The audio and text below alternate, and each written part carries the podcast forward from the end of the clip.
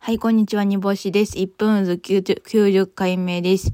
えー、前回の放送で、あのー、駅前の駐輪場に止めたら、1日で1000円取られたという話をしたんですが、インフィニティおさげさんからメッセージありまして、そこだけだよと、あの、いただきました。そこだけだったみたいです。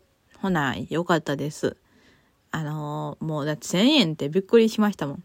で、他に150円とかのところあるってことですね。危うく東京のことを嫌いになりそうでした。本当に良かったです。まあ、駅前の一番近い駐輪場がそこだったので止めたんですけど、ちょっと他を調査してみたいと思います。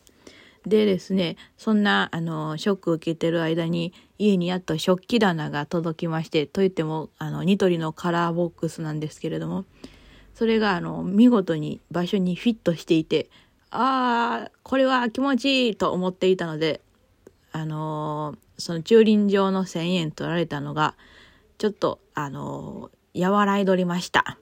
そういうのもあって今はだいぶ元気です。